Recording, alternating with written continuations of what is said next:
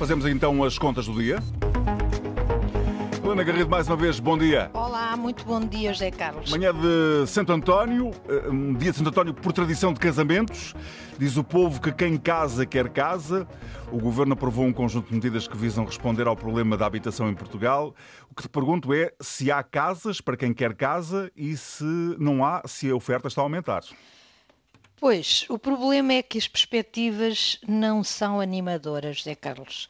Embora possam mudar, já que uma das principais medidas anunciadas pelo governo nesse tal, nesse tal conjunto de, de iniciativas que referiste, que o Mais Habitação, a simplificação do licenciamento uh, pode alterar alguma coisa, mas neste momento não alterou e aparentemente a situação até pode piorar. Uhum. Uh, mas vamos aos números, que é para falarmos com, um, com, com... com factualidade. É? Exatamente, uhum. com factos.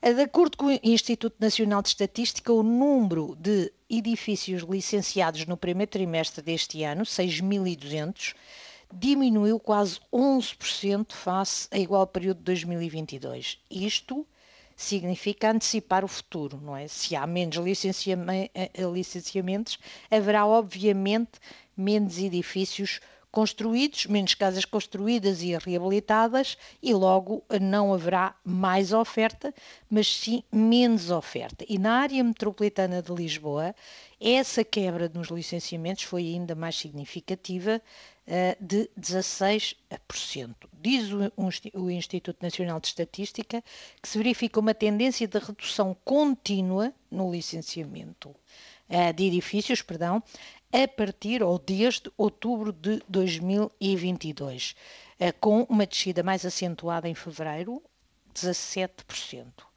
Além disso, o número de edifícios concluídos, que ficou nos 3.700, significa menos quase 3%, 2,9%, do que no trimestre igual de 2022. Não são, de facto, perspectivas favoráveis. Não parece existir, uh, José Carlos, qualquer dinamismo na construção e reabilitação que perspectiva um aumento da oferta de habitação. Lamento uh, no dia de Santo António para tanta.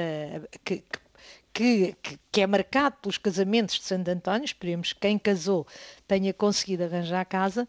Claro que, uh, José Carlos, podemos sempre dizer que o primeiro trimestre terminou em março ainda não reflete as medidas do governo. O problema é que, para além dos apoios diretos às rendas e a quem comprou casa, com limites, obviamente, que são medidas fáceis de uh, concretizar, uhum. que é uh, apoiar financeiramente as pessoas. Todas as outras medidas são confusas e não se percebe sequer se avançaram ou se não avançaram. Por exemplo, este, este caso da simplificação dos licenciamentos que o governo uh, diz que vai fazer, mas que a responsabilidade atribui às câmaras, os autarcas não se consideram responsáveis pelo tempo de alguns licenciamentos, referindo, por exemplo, que precisam muitas vezes de autorizações da Agência Portuguesa do Ambiente eh, ou do Instituto de Conservação da Natureza.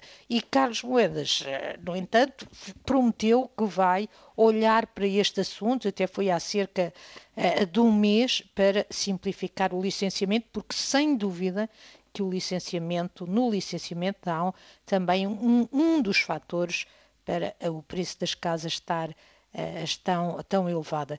Para já, José Carlos, aquilo que as estatísticas nos dizem não são animadoras. Vamos admitir que é por ser o primeiro trimestre que acaba em março e que uh, uh, estes meses de abril e maio foram mais dinâmicos. E a juntar a isto temos ainda o preço das casas que não baixou e também o acesso ao crédito que também não está nada fácil. Helena, amanhã fazemos novas contas de dia a caminho Voltamos das cá. Até amanhã. Até amanhã.